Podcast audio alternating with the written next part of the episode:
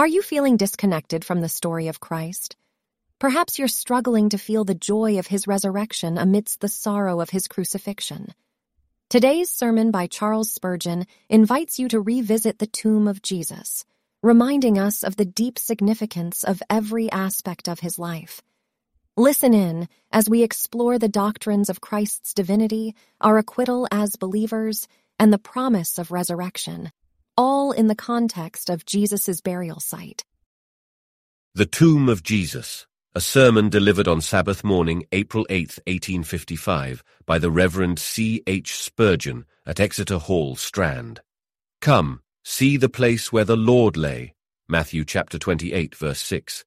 Every circumstance connected with the life of Christ is deeply interesting to the Christian mind. Wherever we behold our Saviour, he is well worthy of our notice.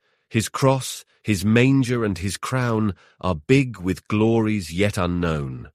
All his weary pilgrimage, from Bethlehem's manger to Calvary's cross, is in our eyes, paved with glory. Each spot upon which he trod is to our souls consecrated at once, simply because there the foot of earth's Saviour and our own Redeemer once was placed. When he comes to Calvary, the interest thickens. Then our best thoughts are centered on him in the agonies of crucifixion, nor does our deep affection permit us to leave him, even when, the struggle being over, he yields up the ghost. His body, when it is taken down from the tree, still is lovely in our eyes. We fondly linger around the motionless clay. By faith we discern Joseph of Arimathea and the timid Nicodemus, assisted by those holy women, drawing out the nails and taking down the mangled body. We behold them wrapping him in clean white linen, hastily girding him round with belts of spices, then putting him in his tomb and departing for the Sabbath rest. We shall on this occasion go where Mary went on the morning of the first day of the week, when waking from her couch before the dawn, she aroused herself to be early at the sepulchre of Jesus. We will try, if it be possible, by the help of God's Spirit, to go as she did, not in body but in soul. We will stand at that tomb, we will examine it, and we trust we shall hear some truth-speaking voice coming from its hollow bosom, which will comfort and instruct us, so that we may say of the grave of Jesus when we go away, it was none other than the gate of heaven, a sacred place, deeply solemn and sanctified by the slain body of our precious Saviour. An invitation given, I shall commence my remarks this morning by inviting all Christians to come with me to the tomb of Jesus. Come, see the place where the Lord lay. We will labour to render the place attractive. We will gently take your hand to guide you to it, and may it please our Master to make our hearts burn within us while we talk by the way. Away, you profane, you souls whose life is laughter, folly, and mirth. Away, you sordid and carnal minds who have no taste for the spiritual, no delight in the celestial. We ask not your company. We speak to God's beloved, to the heirs of heaven, to the sanctified, the redeemed, the pure in heart. And we say to them, Come, see the place where the Lord lay, Surely you need no argument to move your feet in the direction of the Holy Sepulchre. But still we will use the utmost power to draw your spirit thither. Come then, for it is the shrine of greatness, it is the resting place of the man, the restorer of our race, the conqueror of death and hell. Men will travel hundreds of miles to behold the place where a poet first breathed the air of earth. They will journey to the ancient tombs of mighty heroes, or the graves of men renowned by fame. But where shall the Christian go to find the grave of one so famous as was Jesus? Ask me the greatest man who ever lived. I tell you the man Christ Jesus was anointed with the oil of gladness above his fellows. If you seek a chamber honored as the resting place of genius, turn in here. If you would worship at the grave of holiness, come you here. If you would see the hallowed spot where the choicest bones that ever were fashioned lay for a while, come with me, Christian, to that quiet garden hard by the walls of Jerusalem. Come with me, moreover, because it is the tomb of your best friend. The Jews said of Mary, She goes unto his grave to weep there. You have lost your friends, some of you. You have planted flowers upon their tombs. You go and sit at eventide upon the green sward, bedewing the grass with your tears, for there your mother lies, and there your father or your wife. Oh, in pensive sorrow, come with me to this dark garden of our Saviour's burial. Come to the grave of your best friend. Your brother, yes, one who sticks closer than a brother. Come you to the grave of your dearest relative, O Christian, for Jesus is your husband. Thy Maker is thy husband, the Lord of hosts is his name. Does not affection draw you? Do not the sweet lips of love woo you? Is not the place sanctified where one so well beloved slept, although but for a moment? Surely you need no eloquence. If it were needed, I have none. I have but the power, in simple but earnest accents, to repeat the words, Come, see the place where the Lord lay. On this Easter morning pay a visit to his grave, for it is the grave of your best friend. Yes, more, I will further urge you to this pious pilgrimage. Come, for angels bid you. Angels said, Come, see the place where the Lord lay. The Syriac version reads, Come, see the place where our Lord lay. Yes, angels put themselves with those poor women, and used one common pronoun, our. Jesus is the Lord of angels as well as of men. You feeble women, you have called him Lord, you have washed his feet, you have provided for his wants, you have hung upon his lips to catch his honeyed sentences, you have sat entranced beneath his mighty eloquence, you call him Master and Lord, and you do well. But, said the seraph, he is my Lord too. Bowing his head, he sweetly said, Come, see the place where our Lord lay. Do you fear then, Christian, to step into that tomb? Do you dread to enter there, when the angel points with his finger and says, Come, we will go together, angels and men, and see the royal bedchamber. You know that angels did go into his tomb, for they sat one at his head and the other at his foot in holy meditation. I picture to myself those bright cherubs sitting there talking to one another. One of them said, It was there his feet lay. And the other replied, And there his hands, and there his head. And in celestial language did they talk concerning the deep things of God. Then they stooped and kissed the rocky floor, made sacred to the angels themselves, not because there they were redeemed, but because there their master and their monarch, whose high behests they were obeying, did for a while become the slave of death, and the captive of destruction. Come, Christian, then, for angels are the porters to unbar the door. Come, for a cherub is your messenger to usher you into the death place of death himself. No, start not from the entrance, let not the darkness frighten you. The vault is not damp with the vapours of death, nor does the air contain anything of contagion. Come, for it is a pure and healthy place. Fear not to enter that tomb. I will admit that catacombs are not the places where we, who are full of joy, would love to go. There is something gloomy and noisome about a vault. There are noxious smells of corruption. Oftentimes pestilence is born where a dead body has lain. But fear it not, Christian, for Christ was not left in hell, in Hades, neither did his body see corruption. Come, there is no scent, yes, rather a perfume. Step in here, and if you did ever breathe the gales of Ceylon, or winds from the groves of Araby, you shall find them far excelled by that sweet holy fragrance left by the blessed body of Jesus, that alabaster vase which once held divinity and was rendered sweet and precious thereby. Think not you shall find anything obnoxious to your senses. Corruption Jesus never saw. No worms ever devoured his flesh. No rottenness ever entered into his bones. He saw no corruption. Three days he slumbered, but not long enough to putrefy. He soon arose, perfect as when he entered, uninjured as when his limbs were composed for their slumber. Come then, Christian, summon up your thoughts, gather all your powers, here is a sweet invitation. Let me press it again. Let me lead you by the hand of meditation, my brother. Let me take you by the arm of your fancy, and let me again say to you, Come, see the place where the Lord lay. There is yet one reason more why I would have you visit this royal sepulchre, because it is a quiet spot, Oh, I have longed for rest, for I have heard this world's rumours in my ears so long that I have begged for a lodge in some vast wilderness, some boundless contiguity of shade, where I might hide myself forever. I am sick of this tiring and trying life. My frame is weary, my soul is mad to repose herself a while. I wish I could lie myself down a little by the edge of some pebbly brook, with no companion save the fair flowers or the nodding willows.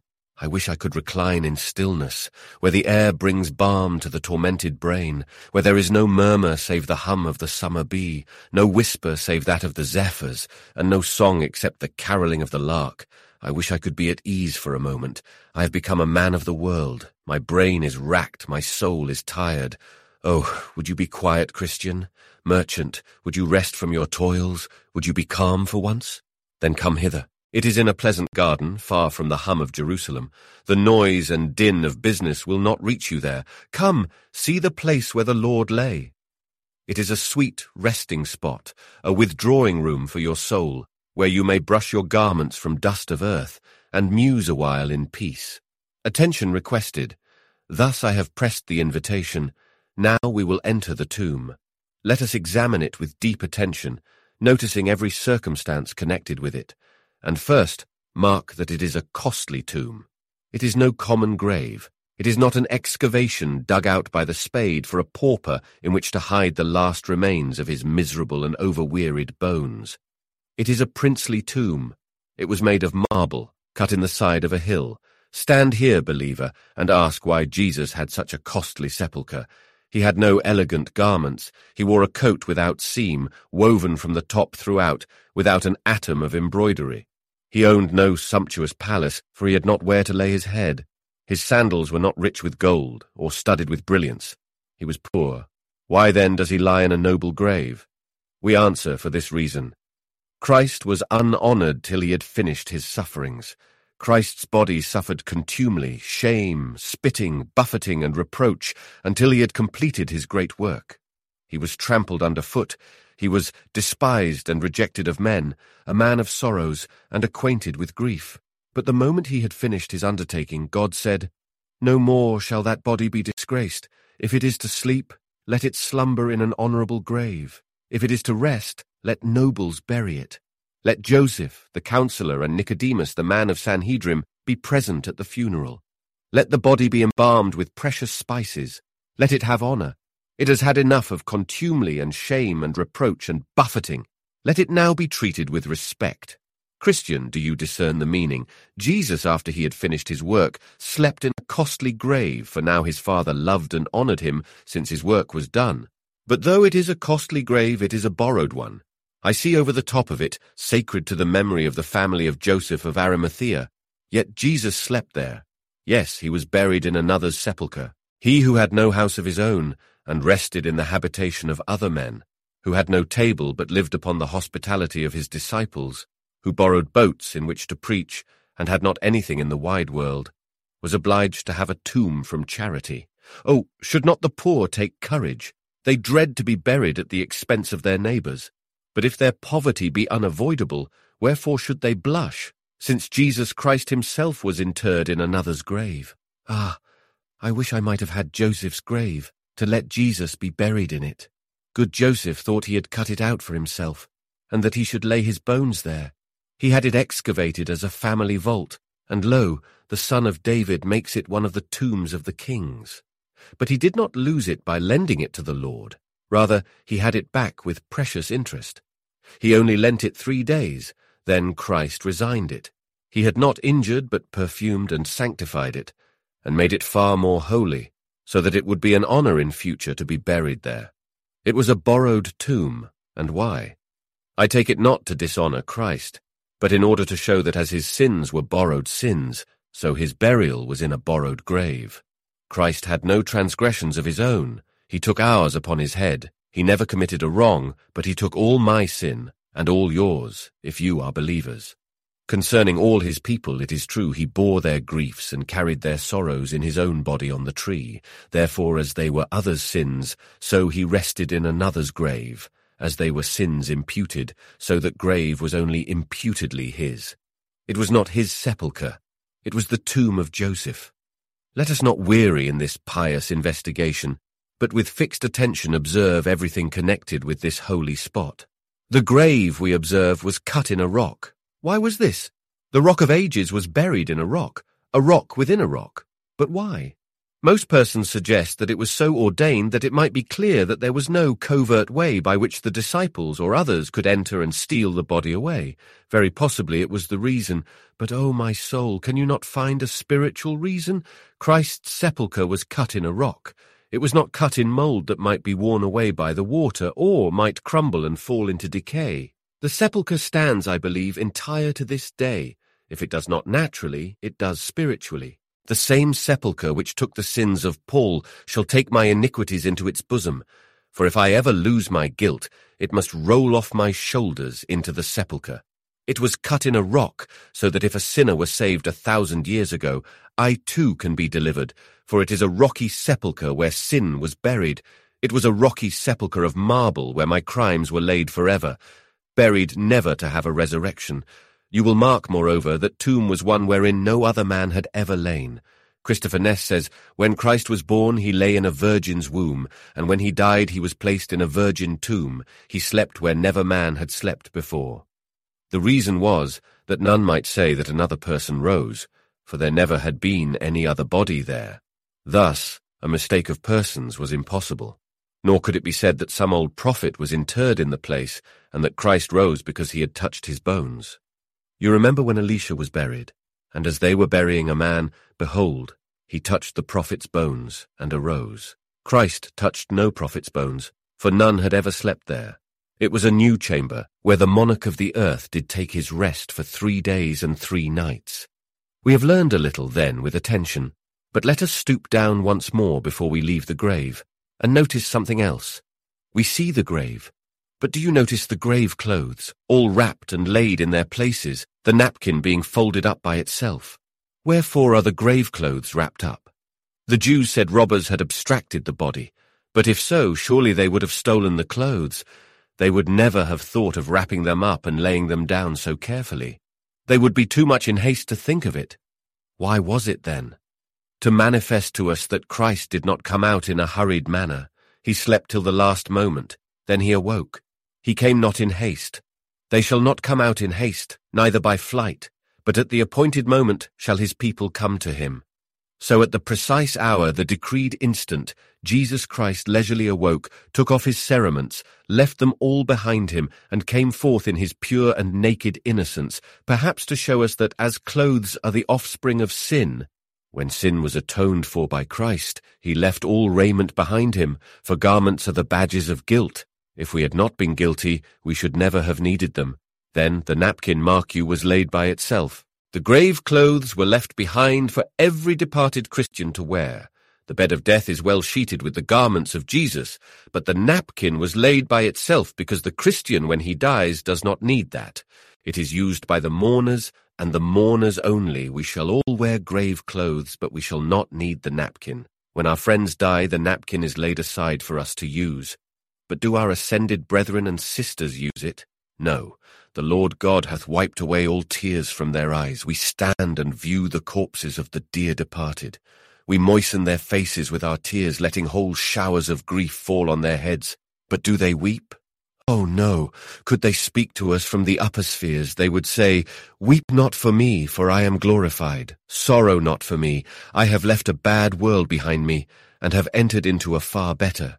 They have no napkin. They weep not. Strange it is that those who endure death weep not, but those who see them die are weepers. When the child is born it weeps while others smile, say the Arabs, and when it dies it smiles while others weep. It is so with the Christian. Oh, blessed thing! The napkin is laid by itself because Christians will never want to use it when they die. Emotion excited. We have thus surveyed the grave with deep attention, and I hope with some profit to ourselves. But that is not all. I love a religion which consists in a great measure of emotion. Now, if I had power like a master, I would touch the strings of your hearts and fetch a glorious tune of solemn music from them, for this is a deeply solemn place into which I have conducted you. First, I would bid you stand and see the place where the Lord lay with emotions of deep sorrow. O come, my beloved brother, your Jesus once lay there. He was a murdered man, my soul, and you the murderer. Are you my sins, my cruel sins, his chief tormentors were? Each of my crimes became a nail, and unbelief the spear. Alas! And did my Saviour bleed, and did my sovereign die? I slew him. This right hand struck the dagger to his heart. My deed slew Christ. Alas, I slew my best beloved. I killed him who loved me with an everlasting love. You eyes, why do you refuse to weep when you see Jesus' body mangled and torn? Oh, give vent to your sorrow, Christians, for you have good reason to do so. I believe in what Hart says, that there was a time in his experience when he could so sympathize with Christ that he felt more grief at the death of Christ than he did joy. It seemed so sad a thing that Christ should have to die, and to me it often appears too great a price for Jesus Christ to purchase worms with his own blood. Methinks I love him so much that if I had seen him about to suffer, I should have been as bad as Peter, and have said, that be far from thee, Lord. But then he would have said to me, Get thee behind me, Satan, for he does not approve of that love which would stop him from dying.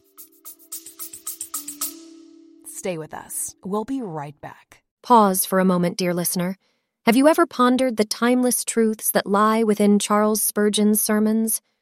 Charles Spurgeon, the Prince of Preachers, delivered over 3,000 sermons in his lifetime. Each one is a treasure trove of wisdom, holding messages that have the power to transform lives even today. Imagine a world where every single one of these sermons is brought to life, accessible to anyone, anywhere, at any time. A world where future generations can be enriched and inspired by Spurgeon's profound teachings. Your support can turn this vision into a reality. Don't let these timeless teachings fade into obscurity.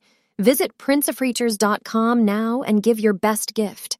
Together, let's ensure that the transformative power of Spurgeon's sermons resonates with souls for generations to come. The cup which my Father hath given me, shall I not drink it? But I think, had I seen him going up to his cross, I could fain have pressed him back and said, O Jesus, thou shalt not die, I cannot have it. Wilt thou purchase my life with a price so dear? It seems too costly for him who is the Prince of life and glory to let his fair limbs be tortured in agony, that the hands which carried mercies should be pierced with accursed nails, that the temples that were always clothed with love should have cruel thorns driven through them. It appears too much. Oh, weep, Christian, and let your sorrow rise. Is not the price all but too great that your beloved should for you resign himself? Oh, I should think if a person was saved from death by another, he would always feel deep grief if his deliverer lost his life in the attempt. I had a friend who, standing by the side of a piece of frozen water, saw a young lad in it and sprang upon the ice in order to save him. After clutching the boy, he held him in his hands and cried out, Here he is! Here he is! I have saved him! But just as they caught hold of the boy, he sank himself, and his body was not found for some time afterwards, when he was quite dead. Oh, it is so with Jesus. My soul was drowning. From heaven's high portals he saw me sinking in the depths of hell. He plunged in. He sank beneath his heavy woes to raise me to a crown. There's never a gift his hand bestows, but cost his heart a groan. Ah, we may indeed regret our sin since it slew Jesus. Now, Christian, change thy note a moment. Come, see the place where the Lord lay with joy and gladness. He does not lie there now. Weep when ye see the tomb of Christ, but rejoice because it is empty. Thy sin slew him, but his divinity raised him up. Thy guilt hath murdered him, but his righteousness hath restored him. Oh, he has burst the bonds of death. He has ungirt the cerements of the tomb, and has come out more than conqueror, crushing death beneath his feet. Rejoice, O Christian, for he is not there. He is risen. Come, see the place where the Lord lay. One more thought, and then I will speak a little concerning the doctrines we may learn from this grave. Come, see the place where the Lord lay with solemn awe, for you and I will have to lay there too. Hark, from the tomb a doleful sound, mine ears attend the cry, Ye living men, come view the ground where ye must shortly lie. Princes, this clay must be your bed, in spite of all your powers, the tall, the wise, the reverend head must lie as low as ours. It is a fact we do not often think of that we shall all be dead in a little while. I know that I am made of dust and not of iron. My bones are not brass, nor my sinews steel. In a little while my body must crumble back to its native elements. But do you ever try to picture to yourself the moment of your dissolution? My friends, there are some of you who seldom realize how old you are, how near you are to death. One way of remembering our age is to see how much remains. Think how old eighty is and then see how few years there are before you will get there. We should remember our frailty. Sometimes I've tried to think of the time of my departure. I do not know whether I shall die a violent death or not, but I would to God that I might die suddenly, for sudden death is sudden glory. I would I might have such a blessed exit as Dr. Beaumont, and die in my pulpit, laying down my body with my charge, and ceasing at once to work and live. But it is not mine to choose. Suppose I lie lingering for weeks in the midst of pains and griefs and agonies. When that moment comes, that moment which is too solemn for my lips to speak of, when the spirit leaves the clay, Let the physician put it off for weeks or years as we say he does, though he does not. When that moment comes, O ye lips, be dumb and profane not its solemnity. When death comes, how is the strong man bowed down? How does the mighty man fall? They may say they will not die, but there is no hope for them. They must yield. The arrow has gone home. I knew a man who was a wicked wretch, and I remember seeing him pace the floor of his bedroom, saying, Oh God, I will not die, I will not die. When I begged him to lie on his bed, for he was dying, he said he could not die while he could walk, and he would walk till he did die. Ah, he expired in the utmost torments, always shrieking, Oh God, I will not die. Oh, that moment, that last moment. See how clammy is the sweat upon the brow, how dry the tongue, how parched the lips. The man shuts his eyes and slumbers, then opens them again, and if he be a Christian, I can fancy he will say, Hark, they whisper, angels say, Sister Spirit, come away. What is this absorbs me quite, steals my senses, shuts my sight, drowns my spirit, draws my breath? Tell me, my soul, can this be death? We know not when he is dying, one gentle sigh, and the spirit breaks away. We can scarcely say he is gone before the ransomed spirit takes its mansion near the throne. Come to Christ's tomb, then, for the silent vault must soon be your habitation. Come to Christ's grave, for you must slumber there. And even you, you sinners, for one moment I will ask you to come also, because you must die as well as the rest of us. Your sins cannot keep you from the jaws of death. I say, sinner, I want you to look at Christ's sepulchre too, for when you die, it may have done you great good to think of it. You have heard of Queen Elizabeth crying out that she would give an empire for a single hour, or have you read the despairing cry of the gentleman on board the Arctic when it was going down, who shouted to the boat, Come back! I will give you thirty thousand pounds if you will come and take me in. Ah, poor man! It were but little if he had thirty thousand worlds, if he could thereby prolong his life, skin for skin. Yes, all that a man has will he give for his life. Some of you who can laugh this morning, who came to spend a merry hour in this hall, will be dying, and then you will pray and crave for life and shriek for another Sabbath day. Oh, how the Sabbaths you have wasted will walk like ghosts before you. Oh, how they will shake their snaky hair in your eyes. How will you be made to sorrow and weep, because you wasted precious hours, which, when they are gone, are gone too far ever to be recalled. May. God save you from the pangs of remorse instruction imparted. And now, Christian brethren, come, see the place where the Lord lay, to learn a doctrine or two. What did you see when you visited the place where the Lord lay? He is not here, for he is risen. The first thing you perceive, if you stand by his empty tomb, is his divinity. The dead in Christ shall rise first at the resurrection, but he who rose first, their leader, rose in a different fashion. They rise by imparted power, he rose by his own. He could not slumber in the grave because he was God.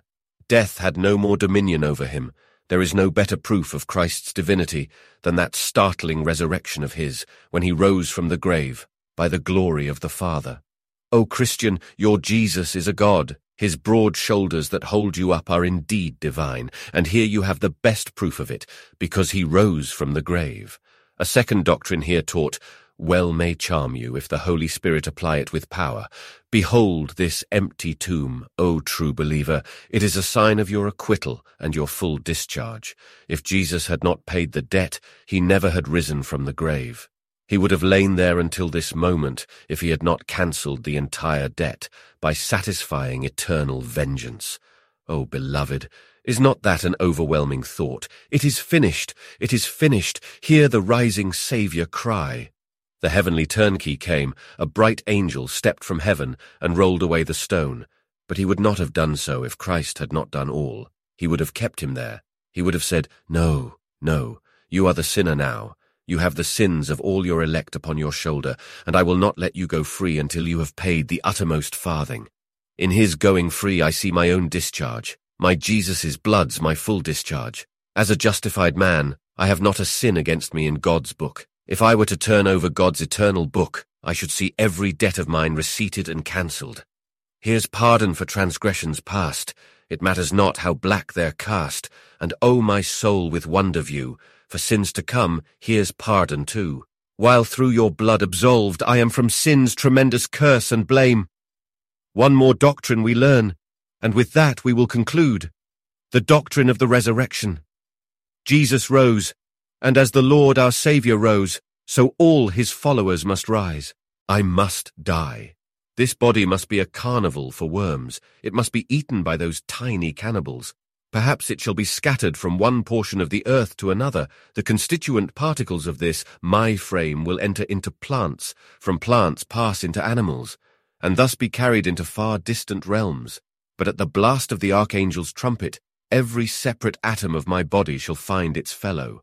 Like the bones lying in the valley of vision, though separated from one another, the moment God shall speak, the bone will creep to its bone, then the flesh shall come upon it.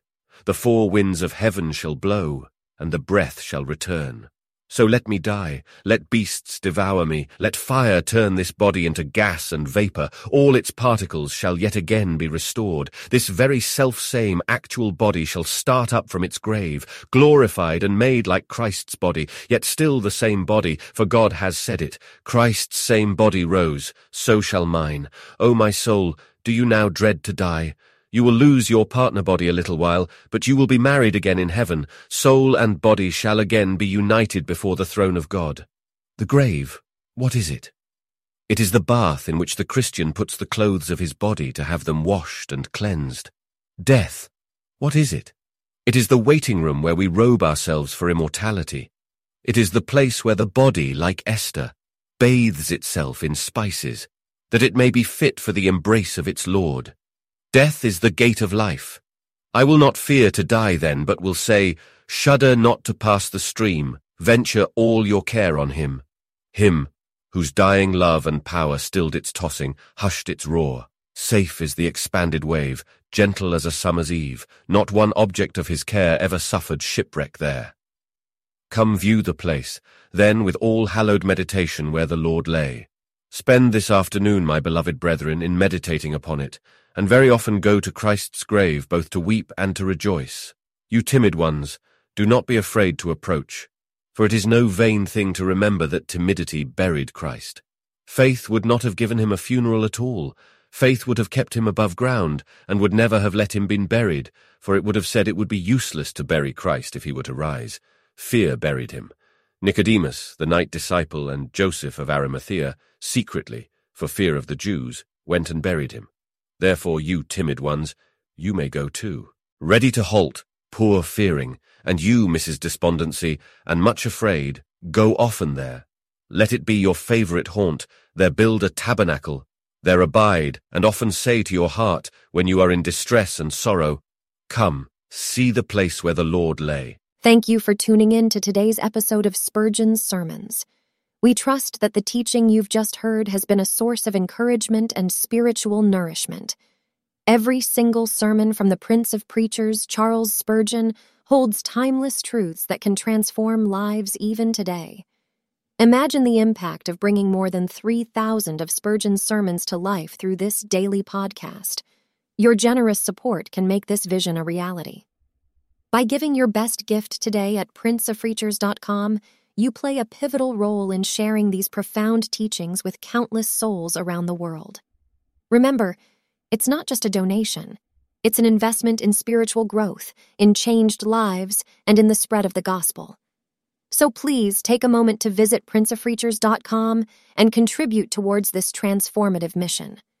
Your support truly makes a difference,